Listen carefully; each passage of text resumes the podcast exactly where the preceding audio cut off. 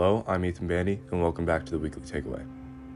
This episode will cover the President's State of the Union address, more on the primaries, updates on the coronavirus, and newly proposed NASA space missions.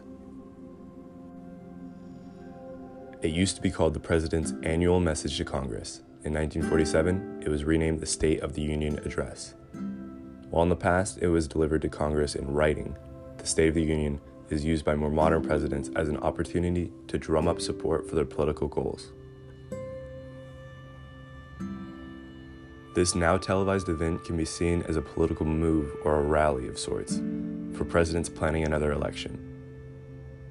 More people have access to this statement than ever before, being delivered in prime time and on every major network. On February ninth, the forty-fifth President, Donald Trump, entered the House of Representatives to deliver his fourth annual message. Here are some of the highlights. Along with some of the generic affirmations of rises in security and prosperity, President Trump also declared that the U S has become the leading producer of natural gas and oil in the world. And along with a projection of education improvements, the President also calls for support on rebuilding America's infrastructure, a point well taken by those who have driven on our pothole-filled roads. Claims of high-speed internet for all were even made. President Trump ends the State of the Union with a motivating remark. Our spirit is still young, the sun is still rising, God's grace is still shining, and my fellow Americans, the best is still to come. After the State of the Union, Michigan's Democratic governor issued the opposing party's response. The response was less of a bash on the president's address and more of a call to vote, or at least to stay active in politics. In other news, the results from this year's chaotic Iowa caucuses were finally submitted. While the Republican Party saw a total victory made by Trump, the Democratic side was much less smoothly run. It was a night of confusion, not because of the voters themselves, but because of the new application used to report caucus results. Initial results showed former mayor of South Bend, Indiana, Pete Buttigieg, and Vermont Senator Bernie Sanders as on top. The Iowa caucuses ultimately showed that Pete Buttigieg would win this state's votes. The New Hampshire primary saw a victory made by Bernie Sanders with twenty-five point eight percent of the vote. Pete Buttigieg was a close second, coming up with twenty-four point five percent.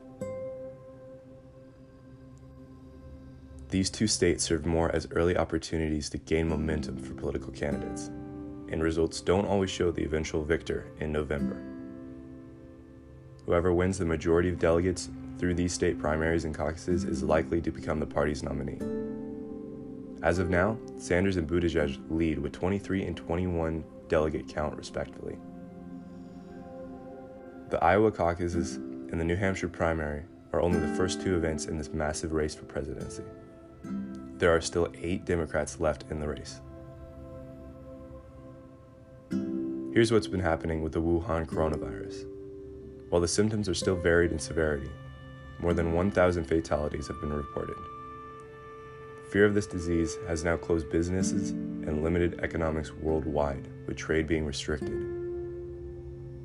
The few Americans diagnosed with this virus report nearly no symptoms and are not even given antibiotics. NASA has four proposed space missions. The National Aeronautics and Space Administration has four ideas it's looking for as possible future missions. Two of them looking at the planet Venus, one of them would explore Jupiter's moon Io, and another examining Neptune's moon Trident. These are still ideas at this point and are going to be researched by a team for about nine months. These missions are interested in looking at the toxic atmosphere of these planets and the surfaces, which are usually hot enough to melt lead. Sadly, none of these missions would involve astronauts, using only robots. That's all for this weekly takeaway. Thanks for listening, and tune in again next week for more stories, updates, and more.